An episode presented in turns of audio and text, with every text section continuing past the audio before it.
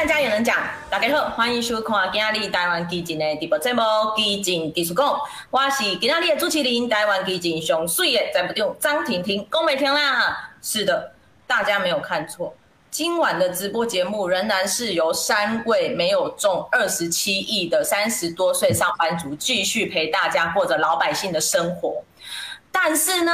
我们虽然没有二十七亿的运气，没关系，至少身为台湾人，还可以自己选择你要当 AZ 权贵，还是过着高端人生的自由。像我本人八月初就打了 AZ 权贵，虽然打完没有吃到五百块钱的便当补补身体，但是。我在发烧的副作用发作的时候，恍恍惚惚觉得自己好像是拥有三百亿家产的两代公务人员啊！没有啦，开玩笑的啊。不过副作用退了以后呢，确实我还是花那个花一百块钱买彩券都要考虑三十分钟的人，然后那相信现在也有很多朋友经历过 AZ 的副作用的折磨以后，现在仍然像我一样哎活蹦乱跳。不过呢，相较 AZ 的副作用。高端疫苗昨天开打以后，好像哎，已经打完的那些高端仔啊，目前没有太多的副作用回报。目前听到最多的是巴豆腰啦，那像这种巴豆腰的副作用，基本上婷婷无时无刻都在副作用，然后，所以为了让还没有施打的观众朋友安心。我们今天马上邀请到两位选择过高端人生的特别来宾。首先介绍第一位，昨天刚打完疫苗，今天一样准时上班，非常敬业的我们台湾基进新闻部主任张博洋，张小博。这大概是咱本节目开始奉上以来哦，最像这个广告业配的一次。请 请到我们请到某个产品的什么试验者啊，那个试验者现在即将现身说法哦，为这个商品怎么样怎么样，很像在卖那个什么刷鱼能够混，你知道吗？鲨鱼丸。我们旁边会出现三十岁张先生，类似，对对对对对，什么像卖壮阳药是不是？你知道为什么我今天会在直播上出现吗？为什么？因为我们三个人都没有中奖，但这不代表没有出现的他们有中奖，好不好？全基进都没有中，所以。我们没有搬走，我们还在台湾跟大家一起奋斗。好啦，大家晚安，我是张博洋。好，我们谢谢小博三十岁张先生的分享。好，接下来我们要介绍我们台南东区最帅的哎、欸，台南党部主委李宗霖。嗨，大家阿曼，大家好，好，先赶快。那个是他们没有中奖，但是我有中，我中了两个号码，得到了一百块，但是我花了八百块，总共赔了七百块，好干撩机会。大家听到钟理的呼吁了，赶快我们捐钱捐到台南激进党部。好了，谢谢两位，谢谢。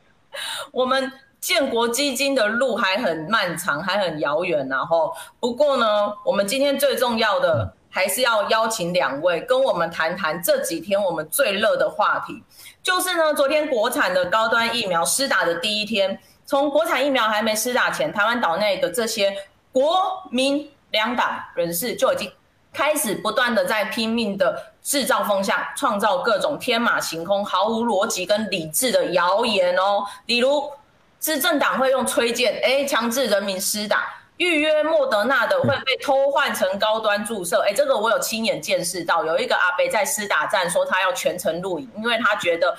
呃，他明明是预约莫德纳，可能。护理师会把它换成高端注射，类似这样子哦。然后还有国民党主席今天没长时间没卫生乱发呃乱发言，就说哎，民众的晕针现象也是要推给高端啦吼。这一些哦，每天在长辈群组中疯狂转传，然后就是意图要诋毁国产疫苗的乱象。我们先姑且称它为高端之乱好了。我们请小博聊聊，你昨天刚施打完高端疫苗的心得，小博请。好，那个线上有人说刚打完高端没有反应，我跟你讲，刚打完一定不会有反应，基本上还要再再等一段时间。然后那呃，我我自己是昨天早上十点去打，那呃到现在为止已经大概是三十呃几个小时啊，三十二、二十四加十二、三十六、三十四小时吧，数学不好，大概三十四个小时。那目前除了左手臂有一些疼痛之外，基本上没有什么太大的问题。昨天晚上睡前的时候。有觉得肚子的地方有起一些像酒疹的那种小疹子，可是没有很严重，然后也不会瘙痒，所以我就去睡觉啊。唯一如果这能讲很多次，如果变帅是一种副作用的话，那我们真的很可能从年轻的时候就一直在副作用到现在。老师，你不用担心，谢谢，这个不用担心。人在掉了。OK，那个我我我还是要讲一下，就是说那个先跟听众呃观众朋友说一声抱歉，因为我们刚刚技术遇到一些问题，所以我们本来八点要开播，那我们延后到八点十五哈。不过状况已经呃呃状况没有排除，所以我们今天 YouTube 是没有直播的，所以就是我们今天就是纯 FB 来在在直播。那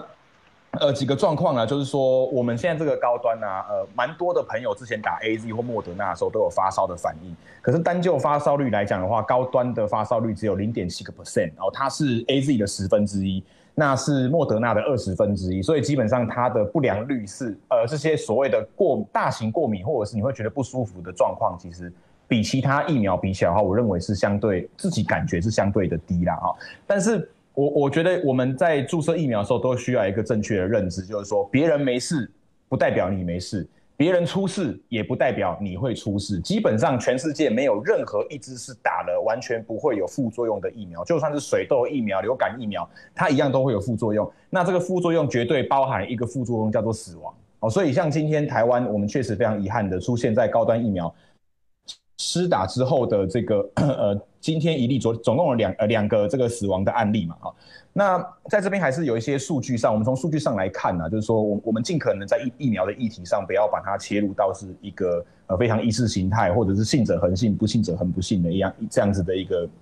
呃禁足当中哈。那我们从数据上来看好了，目前 AZ 哦，在台湾我们大概已经施打了，从三二二到八二二，总共是五个月。这五个月以来，AZ 总共施打的数量是六百四十万左右。好，六百四十万左右当中呢，疑似接种死亡。什么叫疑似接种？就是死亡当中可能有些家属愿意相验解剖，可是有些家属可能不愿意，或者是特殊状况没有进行解剖的，所以混在一起，死亡人数大概是五百三十七人。六百多针，六百四十万针里面，总共有五百三十七人是疑似接种后死亡，百分比是零点零零八四。好，那在更低的是莫德纳，因为莫德纳的施打时间大概是两个月半左右。所以呢，他总共打了三百六十万剂，当中有一百一十八人是疑似死亡，好，所以百分比是零点零零三二，大概是莫德纳的两两不到两不不到一半啊，不到不到莫德纳的一半。那高端目前为止施打统计到昨天晚上为止是十六万剂，好，十六万剂当中目前有呃这十六万剂当中目前有两人死亡，好，所以它的百分比大概也是不到莫德纳的五分之一。那这个资讯给大家参考哈，我们并不能。我当然，呃，我必须要讲，就是说，我们不能从这个资讯上讲说，哦，莫德纳打了不会死人，或 AZ 打了不会死人，或高端百分之百没有问题。那所有的疫苗在接种之前，其实我们在接种站昨天我有拿到，除了小黄卡之外，还会拿到另外一张，就是那个疫苗的接种确认书。那当中就会告诉你说疫苗的风险如何如何。那你确认，那就进行签名。那在这个同时，在这个当下，我们就必须要知道，我们是清楚的认知到。这支疫苗它的所有可能带来的风险以及后果，那我们当然就为自己的行为来进行一个负责。那当然，我觉得作为政府的角度，他也必须要去告诉说，如果接种后疫苗有不良反应的话，你也必须要以专业的角度，我讲的是专业哦，不是政治的角度，你要以专业的角度去告诉人民说，为何会出现这个状况。那比方说，像今天指挥中心就有说，这个呃陆之俊嘛，陆大哥这个专栏作家哦，他的状况可能哦，可能因为还在相验当中。可能是心肌梗塞啊。那另外一位死亡三十九岁的青年，然后在根据报道里面，他是有写说他其实是有毒品前科，但详细的死亡原因目前还是要有，还是有待厘清。所以，呃，我认为现在施打的状况没有停止，明天还是可以继续去打。但是相关的风险，我们作为政治人物，我们必须要跟民众来，呃，来进行相对的告知。好，这是第一点。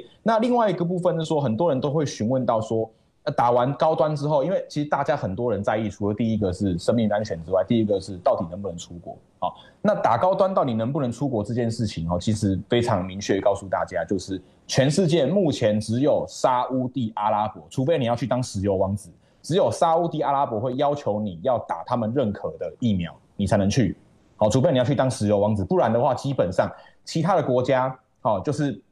你有染疫康复后的证明，或者你有注射疫苗。或者是你有 P PCR 阴性的这个证明，你只要三择一，你就可以进入这个国家。否则，郭台铭不可能全身没有疫苗的状态之下去欧洲打了才回来。好，所以这个基本上这个谣言要跟大家大家来破除了哈。那再来就是说，呃，我我认为就是台湾人对于高端疫苗这件事情，其实在前面的过多这种过多的政治上的抹黑之后，反而让我们对于疫苗有一个很陌生的距离。你会觉得你会觉得很奇怪，台湾有些专利或有些特殊的产业，比方说我们台中有所谓的精密重股，我们有一些隐形产业，比方说螺丝，好，我们这些获得世界上的这种。呃，在世界上成为某个关键性零组件的角色的时候，他就有点像下定火箭阿布宽他们做的那个阀门，可以进到火箭里面去。就是说，大家应该是要，应该是会很开心、很骄傲，就是靠要在台湾的民间啊，咱起码全世界拢在抢疫苗，咱家己有，而且唔免排队，够唔免等，而且安全，而且世界起码要和咱等，讲叫咱给咱没赢无。理论上应应该是这样子的心态，但是我们现在看到自己的孩子出生的时候，竟然是用一个。就是上头有人在泼脏水，然后基层有人在像刚刚婷婷说的嘛，有阿阿贝，他要全程录影，他很怕他的莫德纳被换成高端啊。我都觉得说高端的高端的不良反应，说真的比莫德纳还要低啊。如果换成莫德纳也可以，当然当然这个这个是违法的啦，不能不能够偷换人家的疫苗。但是我觉得我们应该有一些比较正确的认知，所以我在这边哈，就是有做一些呃有做整理了一些资料。那这个资料呢，主要是。在日本的媒体，哦，日本的媒体，像我们昨天八二三是全台首次施打嘛，那当然很多的人都把重点放在说副作用如何啊。像我妈今年打来，我妈今天看到有人死亡之后，就打电话来问我说，哎，有没有觉得不舒服，还怎么样？我还真的没有觉得不舒服哈。那这个日本，这个是给大家看一下，这个是呃，我看一下哦，这个是日本的媒体在报道台湾，就是开始接种疫苗之后哦，然后他们的一个报道。那接下面呢，就是所谓的讨论串。那第一个第一个讨论串其实就是非常有名的这个，他是朝日新闻的作者，他叫呃野岛刚哈。那他在里面呢，就他在他在他的留言里面其实就有去写到了哈。他说这款疫苗啊是台湾政府和美国交涉之后呢，由美国卫生研究这边所提供的一些所谓的呃研究数据哦，拿来协助生产的一个疫苗。但重点是后面他说什么呢？他说。台湾在长期受到中国压力之下，哦，我们能够在这个防疫物资上面自主，然后自产，哦，这个是一个非常难得的，而且这个是一个非常基本的一件事情。他说，比方说在口罩，在疫情开始之前，台湾百分之九十的口罩来自中国，但是在疫情经过一轮之后，台湾成为世界生产口罩的第二大国。什么意思？他认为说日本应该，哦，日本应该要去学习台湾这样子的一个一个模式，好。好来，那这边呢也是底下的网友，这个是里面最多赞，他获得两在推特上获得两万三千赞的网友，他说什么呢？他说必要的物资哦，由自己的国家来生产制造，真的会比较好。那比起依赖其他国家更有自由度。他们认为说呢，日本也应该要学习，不论是疫苗或军事政治等等哦，都是一样。好，OK，其实。你可以看到国外的网友他们的讨论区、他们的社群在处理这些议题的时候，他们其实不是在看那些什么什么啊，台湾的 EUA 小组又公开不公开透明啊，没有公开会议记录啊，然后这个小组成员又谁谁谁是蔡英文的好朋友啊什么的，他们其实都在看的一件事情是，他们其实是非常宏观的在看，就是台湾能够自己生产疫苗，那我的国家呢？日本在这样思考这件事情，韩国也即将投入二十二兆韩元。去进行整个疫苗的研发，可是台湾比他们，诶、他整个投入下去到生产能够拿出疫苗，半年跑不掉。台湾现在已经有一支在打的疫苗，然后我们大家在那边觉得说它很烂啊，他觉得很不好啊，怎么样？可是我觉得我们真的要去思考说，很多时候我们先开这个单单单题，就是我们不需要让大家觉得说我们开开这个节目是要让帮高端背书，但是我们很希望让大家知道说，高端除了能够在防疫的过程当中帮台湾人增加一层所谓的保护伞或者是抵抗力之外呢，其实它对于接下来这种国际的疫苗竞争的战场当中，它绝对会是我们台湾在防疫去年一年半之前，我们进行防疫的超前部署。我们在一年半之后的现在，我们有疫苗，我们当然也可以在更多的地方进行所谓的超前部署。所以台湾虽然五月到八月落后三个月，我们可能出了一些 trouble，到现在还在。追求清零，对不对？好，最近很多人在讨论清零到底正不正确。但不管，至少我们在疫苗这个部分上，我们已经比全世界领先了非常的多。所以我觉得这是一个值得给我们自己鼓励的一件事情。嗯，谢谢小博的分析。中立，我想问你，你听完小博他的施打心得以后，你作为哎周四嘛，你是周四要去打？周四，对，我周四，对，没错，哎。那你现在心情怎么样？然后呢，你怎么看待怎怎么看待高端的这个争议？哦，我现在心情哦有点就是既紧既紧张吼，然后又怕受伤害，你知道吗？因为听说会有崔健嘛，那就是 怕受伤害的部分，就是崔健的部分，不知道会不会射到脖子还是射到哪里哦，我不太确定啊哈。啊，不过反正就是像小博这样子，就是。高端打之前是猪头，打完之后还是猪头，所以应该不会有什么太大的问题啦。哈，OK，好，那我觉得是这样子，就是说哈，台湾人应该要有一个心情的心态，包括小博先话共有个情况哈，我们应该要觉得很光荣、很荣幸哈，我们台湾有这样子的这个战略物资存在。其实台湾有另外一个战略物资非常的重要，那个东西叫做半导体。全台湾人没有什么人敢骂台积电，因为台积电已经在台湾行之有年了。可是像高端这样子刚起步的战略物资，就是像疫苗这样子的东西，其实像台湾有很多的台奸中国国民党就不断不断的在破坏他们。那其实大家都知道说，前面就是有生技产业就已经不断的被国民党给攻击跟破坏，然后包含。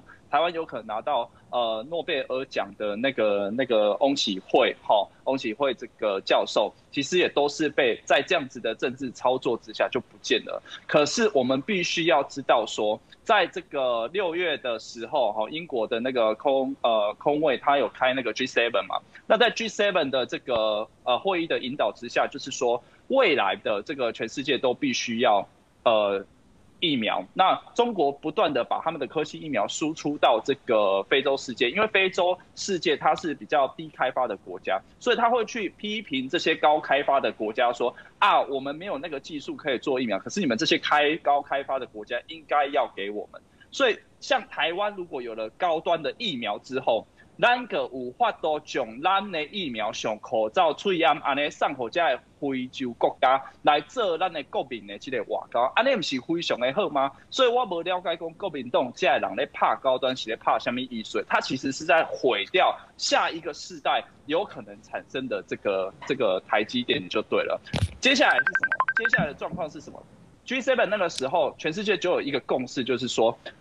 之后的疫苗必须在。一百天的测试以内就把疫苗做出来，所以那必须要高端的技术，投入高呃非常多的这个专家跟金钱跟研究。那为了防止像中国这样子可恶的国家，他去制作生化武器，那全世界的专家必须要在一百天之内就把疫苗生出来。那像台湾就是因为我们有这个潜能，好，那我这个领略，所以那五级的高端的这个非常好的这个产业出来了哦。那起码其实是，你看哦，全世界元首、哦总统可以打自己的、哦自己国产的疫苗的国家有几个？第一个叫做美国啊，美国当然嘛，全世界上强国家，第二个是下面有英国的女皇，哦跟那个跟那个王储嘛，哦他们都是打他们自己国家的疫苗。台湾其实是第四个，中间还有一个俄罗斯啊，哦那习近平当然不敢打他自己的科兴，他也不敢公开打嘛，哦所以台湾其实是全世界第四个。哦，自己的元首、自己的总统可以打自己国家台产的疫苗，这是非常光荣的一件事情。其实，高端就跟我们的台积电一样，未来很有可能就是引领世界的这个的呃火车头啦。哦，啊，我是刚刚讲吼，像呃，包含就是说，其实像现在小博刚好提到说，像韩国跟日本，他们现在都落后在台湾的后面。比如说韩国它。是投入了五百亿的台币，他们希望在明年的时候有韩国第一个自制的这个疫苗，可是他们是明年呢？哎，我们现在已经有了呢，对不对？所以搞不好我们还可以跟韩国合作，说啊，韩国人我给你嘎啦，吼，那天你要辛苦给你研发了，不让给你嘎结啦，吼，所以我们有我们有资格去做这个输出，哦，甚至是技术的输出。那日本他现在也投入了许多的这个资金给他们自己国内的药厂。来做这个自己研发的这个日制的这个疫苗，那其实我们现在早就超越韩国跟日本了。台湾人哪有不光荣的道理？所以我是很庆幸哦，我原本是想要当 A 仔哦，当皇家贵族，但是后来就想说 啊，高端出来了，那我们去打高端，后来就改打高端。那我星期四就是要去被推荐一下啊，希望可以成功了哈。但是我一点都不担心啊，不担心的原因是因为。呃，我们台南党部有一个很有趣的支持者哈，他在去年十二月的时候，他其实就已经担任高端的受试者，然后我们就问他说啊，你你别惊吗？你可以做这类受试者。哦，难不成他期待跟陈建仁一样打到生理食盐水就没事吗？不可能吧？去做受试者，然后他他后来的那个报告出来，他其实就是真正的达到两剂的这个高端呐。哈，他说他是经过理性的评估的，因为他说他看过这些科，他有科学的背景，所以他看过科学的这些期刊，哦，高端的这个呃实验结果是有经过科学的这个。呃，同侪科学界的这些教授认证，甚至是登上国际的这个期刊，而且不止一篇。那高端跟台湾人很喜欢的这个 Modena 一样，都是美国国卫院的抗原机转，哦，抗原机转。然后它的佐剂是采用 B 型肝炎的什么 CpG 一零八零，哦，这篇文章在台湾党部的这个粉砖上面有。所以那个人是经过仔细的分析之后，然后研究他在科学上是站得住脚，他去打高端，然后他现在就是还过来说跟我们说，他打高端的时候其实没有太多的这种呃副作用，然后人也活得好好的。那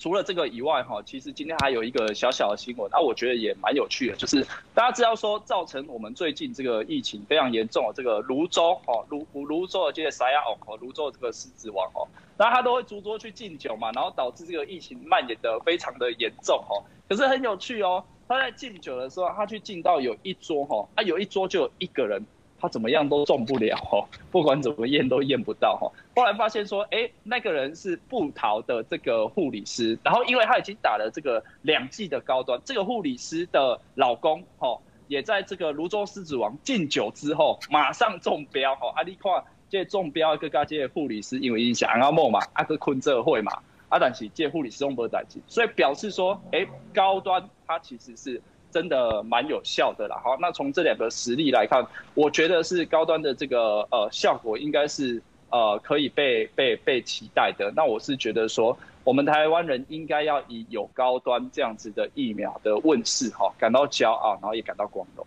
嗯。我们谢谢总理。其实我本人也是觉得高端大家要有信心，因为台湾的防疫呀、啊、公卫啊，哎，拜托我们在全球是前几名。然后这一打 AZ 耶？对，我是打 AZ，但是我对高端有信心 啊。那是因为我的年纪，我只好去打 AZ，有疫苗就打。你一定要逼我讲出这些事情，不要逼他好不好？你很残忍呢。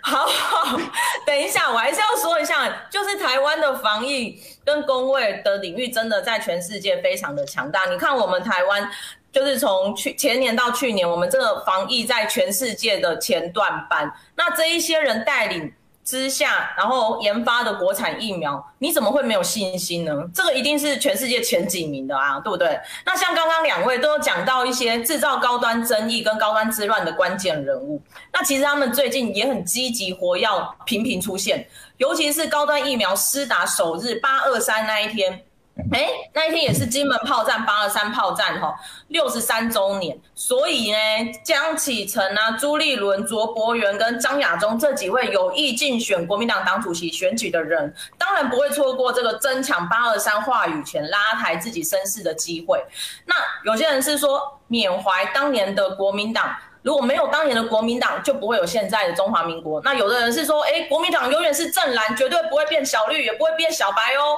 但是这些抢着纪念八二三的国民党主席候选人，他们唯一的共通点就是什么呢？从反共变舔共哦，这真的非常的精神认同错乱吼。所以想要请教两位，你们怎么看这次国民党主席的选举？小博请。那个国民党为什么不会变小蓝，也不会诶、不会变小白，也不会变小绿，你知道吗？因为他现在是小红啊，所以他当然不会变小白或小小红是。那个就像战斗暴龙，它会从牙骨兽变暴龙兽，变机械暴龙兽，然后救急暴龙兽，就是你知道它已经是最终进化了，它不会再变回来了，所以它没有向下的空间，它只会一直往红色那边走哦。所以小红当然不会变小白跟小绿，然后好，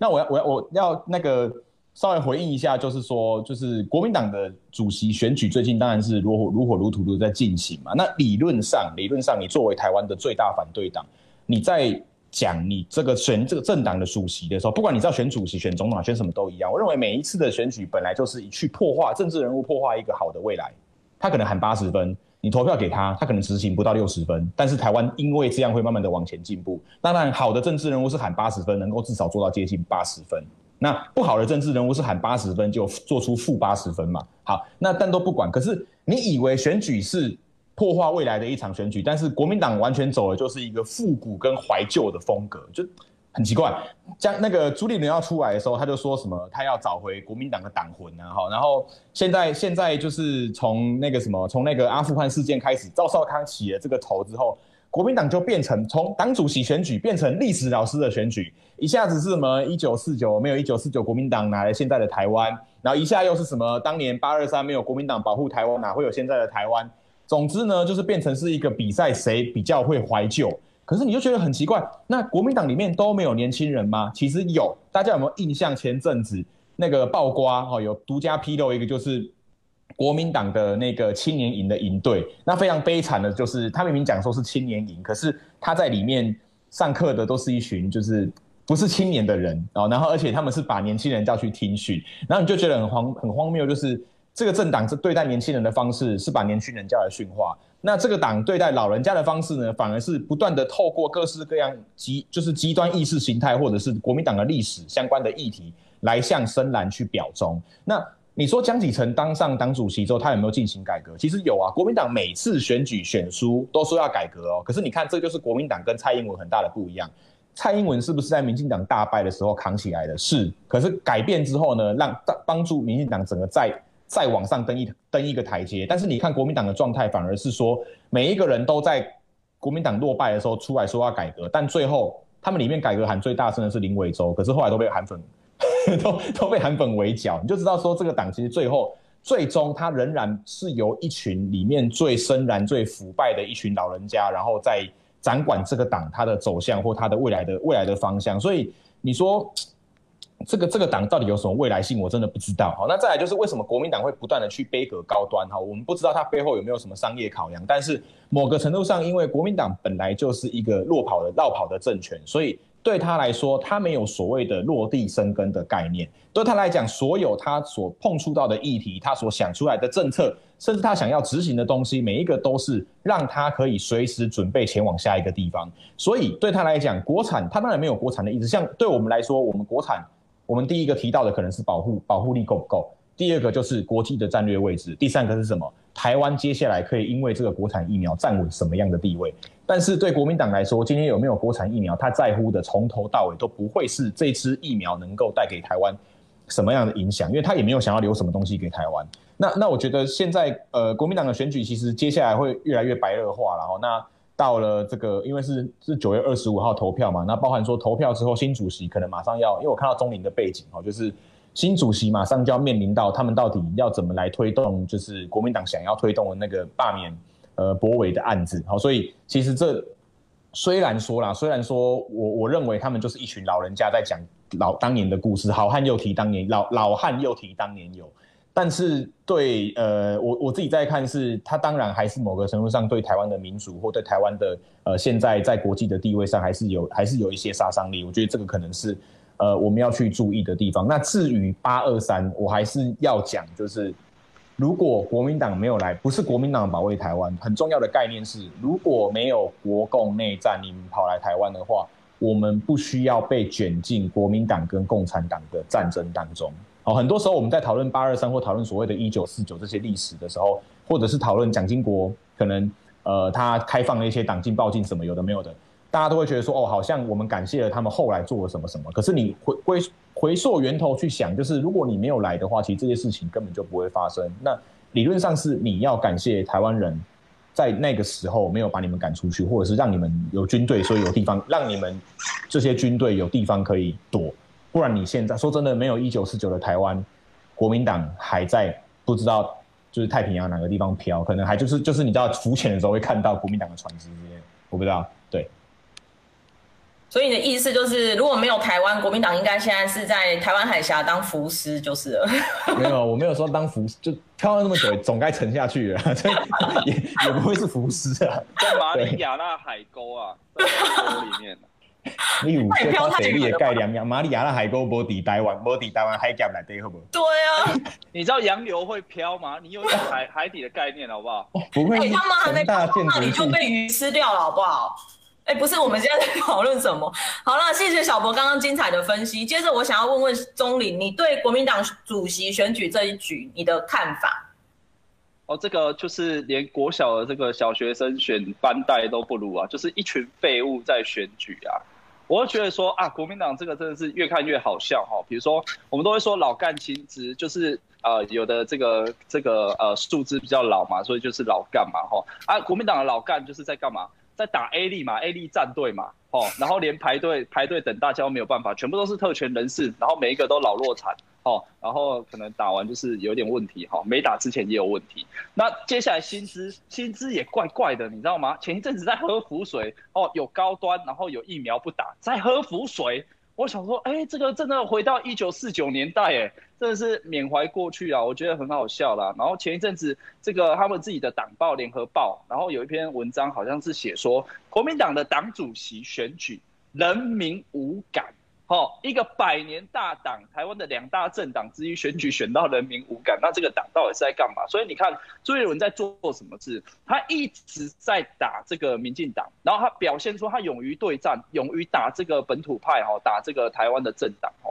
那他当然是要吸引黄复兴的这个势力。等他选上党主席之后，他会干嘛？亲美和中，就是回到他过去的那个老路了，哈，就稍微靠近美国一点，然后到美国好巡回演讲。然后输成，但是跟中国保持友好的关系，这是朱立伦的路线嘛？啊这个大家都已经哦看烂了，你知道吗？那因为他们搞不清楚现在的局势到底是什么，美国跟中国，你只能选一个，你不可能亲美和中嘛。第二是下面一会，可是像江启臣安内哈，因为 kovo 画画卡去哈，美国之前做一些什么事，跟这个小英政府做一些什么事，江启臣完全都不知道，然后讲一些行啊哇喂，所以江启臣的路线变成是。他只能争跟这个中国有关系，所以，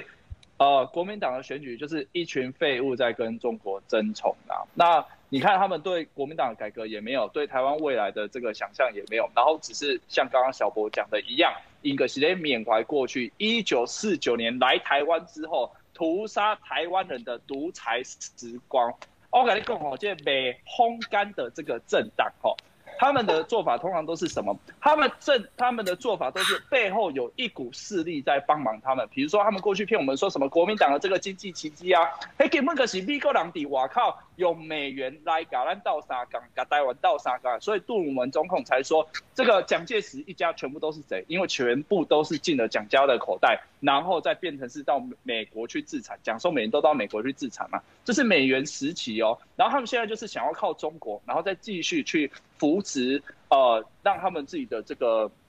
中国国民党可以活下去嘛。所以有一有一首歌词，这个很好，就是说爱对的人哦，节每天都过了哈。台湾有国民党哦，中元节每天都过，这个实在是很可怕哈。啊，我要跟大家讲一件事情，就是说有一个八二三的故事哈，这看喝剩的提供哈。郝龙斌在公上面，郝龙斌说蔡英文在八二三的时候去打高端疫苗是错误的示范，对八二三不敬吧。可是如果蔡英文提早一天，然后郝龙斌就会说蔡英文在八二三前一天去打疫苗，哦，还是对八二三不敬。蔡英文如果是八二四打疫苗，哦，就是今天打疫苗，在八二三后面一天打疫苗，还是对这个国民党对八二三这个不敬嘛？哦，那是如果是八二五嘞，八二五是国民党正式成立的日子，哦，他。会说这个是对国民党的挑衅。那如果是八二六呢？八二六是邓小平正式提出一国两制的日子。环境你关什么你记啦？因为五维航共的地啊，这个是很尊写国民党。你关你公什么以为他一定要讲出一些话，不然他就会没声音。然后他专门挑本土派党。那我要跟大家讲的事情就是说，像郝龙斌这样的人就白痴白痴的哦，因为他打到他他老爸。为什么哈？因为八二三炮战那个时候，其实不是中国国民党打的，是。日本人帮台湾人打仗，为什么是日本人？大家让陈家公，大家可以去查哈，就是有有有一个在这个八二三炮战跟古古林头战役的时期，有一个团体叫做白团，白色的白，饭团的台啊，饭团的团，它不是白色的饭团哈，它是一个这个由日本人八十几个这个日本将军组成的这个军官哈，全部集齐在台湾，帮助台湾好，帮助这个蒋介石。来跟共产党对抗，来打仗了。因为你看蒋介石来台湾之后，哎，因为他就是没有办法被烘干，所以他才会被从中国打来台湾。被从中国打来台湾之后，那个时候的老弱残兵怎么可能有办法抵挡住这个共产势力的大军？所以他就必须要有人帮他。所以蒋介石 need help 哈，他就必须找这个信使，然后到日本。去找一个人叫做根本博将军。哈，这个根本博这个人是谁？他是日本华北哈侵略中国的时候的华北司令官。那因为打输仗了嘛，他打败仗之后，他就回到这个日本。那蒋介石派信徒去啊，派信使去这个日本，把这个根本博找来台湾哈啊，这个故事还蛮有趣的。根本博就是用出海钓，因为那个时候两个啊，这个台湾跟日本没有航线，所以根本我就说他要出海钓鱼，然后出海钓鱼就坐着渔船来到台湾，然后遇到台风，好，遇到台风之后呢，流落到台湾之后，罗妹号事件，对，有点像这个，好，然后被被这个台湾政府关了，呃，中华民国政府关了两个月，然后才见到蒋介石。然后他看到蒋介石，根本博看到蒋介石的第一句话说：“你你你你你你关了我两个月。”然后结果旁边的这个特使啊，旁边这个护卫就说：“啊，你对蒋介石大不敬吼，怎么可以用你这个字吼？要称这个蒋总统。”然后就拿枪指的这个根本博就对了。然后后来老蒋就说：“啊，He is my friend，这个是我的朋友哈。”所以他就跟就把这个根本博收下了。然后后来大家就可以发现。白团在台湾其实做了非常多的这个军事的这个设施，然后还有军事的这个技术的指导。哈，我举一个例子，那是你有去过金门，你会发现说金门的山下面全部都是空的，那里面就像硫磺岛一样，哈，全部都是地下的防御工事。那这个东西就是根本博那个时候在这个呃给蒋介石的建议，不然八二三不可能守住了。那后来根本博又给了这个呃中华民国军队非常多的建议，比如说现在刺枪术啊，哦成功里的大专新训啊，单兵教战斗这个教练，然后义务役后备军人，这些全部都是日本的白团那八十几个军官在台湾帮忙建立的，不然这一群哈从中国来的这个流浪的这个国民党的这个国军哦，根本就不可能作战啊，因为就是打败仗什么都不会才到台湾来啊，哦。所以在这样子的情况之下，郝龙斌的爸爸哦，可是郝柏村，单跟我记得柯柏村呐，吼，郝柏村呐，吼，伊其实可是嘛是根本博，吼，因这群白团的人，吼，白团的人，吼，去改这个请用出来啊。所以其实郝龙斌跟这个这一群国民党人，他是完全不理解。台湾的历史，然后还在缅怀过去的一九四九，结果从一九四九到现在每一段日子，都会发现说，他们其实后面都有一个傀儡在支撑着这一群不能被烘干的人。哦，这个是我最生气的地方。吼，历史必须要被还原了，真的有中国国民党存在。吼，台湾人天天都是中元节做恐怖啊。嗯，你应该会被郝柏村告啊？不对，他不能告你。哇，好地狱哦！你刚刚。郝柏村已经那个了，嗯，哦，对对对，哎，我今年很多大家有侍奉他贡品，哎，没有啦，不是啊，我讲的这些都是有证据的呢，那是真的啦，是真的，随便查都有，对啊，是啊，我们没有好小的。有人问说，为什么陈柏伟都不会动？我我这样他会动吗？不，不会，不会，你这样是李宗伟在动。哦，这样子啊，好好，不是因为他不是真人呐，你为什么今天后面有陈柏惟？哦，因为我在他的龙井服务处啊，哎呀，哦，因为就国民党这些人嘛，然后就是要进行什么报复性的罢免啊，然后我们其实基金之后就会开始慢慢的陆陆续续的要来帮国民呃帮博伟跟帮台湾打这一。我听到了，你刚我听到了，啊，你刚说帮谁？帮博伟，帮台湾，OK？哦，好，好，可以啊，好好好。算你有挽救成功啦，吼！好了，今天非常谢谢两位来宾精彩的分析。其实不论你是站在支持国家要有自主研发国产疫苗这种防疫战略物资的因素去打高端，还是轮到我就去打的立场去施打的，我都觉得这样都是好的。重点是这场中国制造的武汉肺炎改变了全世界，也让所有人的生活都被迫做出让步。但是现在罪魁祸首中国还没被救责。台湾岛内实在不需要再有那些拼命制造乱象、把敌国当祖国的政客存在。哦，台湾有全世界都俄勒的防疫能力，还有疫苗自主选择权，经济冲击在全球来说也是冲击比较小的。说真的，此时此刻我活在台湾，我觉得很庆幸。那我相信今天的两位来宾应该也都是，那一定是因为我们上辈子都有。造桥铺路盖学校哈，所以我们今天才可以生活在台湾。虽然没有中二十七亿，但是我们一样要对自己有信心，对台湾有信心。台湾制造的口罩然后医疗水准、晶片和疫苗等等，还有最重要的，你跟我就是对抗中国武汉肺炎最大的武器。因为我们知道谁才是真正的敌人，哪里才是炮口应该要对准的方向。如果你和我们一样爱着台湾，请和我们一起成为伙伴，真正共同守护这片土地的伙伴。喜欢我们今天激进抵触共吗？不要忘记帮我们按赞、订阅、分享、开启小铃铛。激进抵触共，我们下周见，拜拜，拜拜。他刚刚是读稿机吗？是耶，大家拜。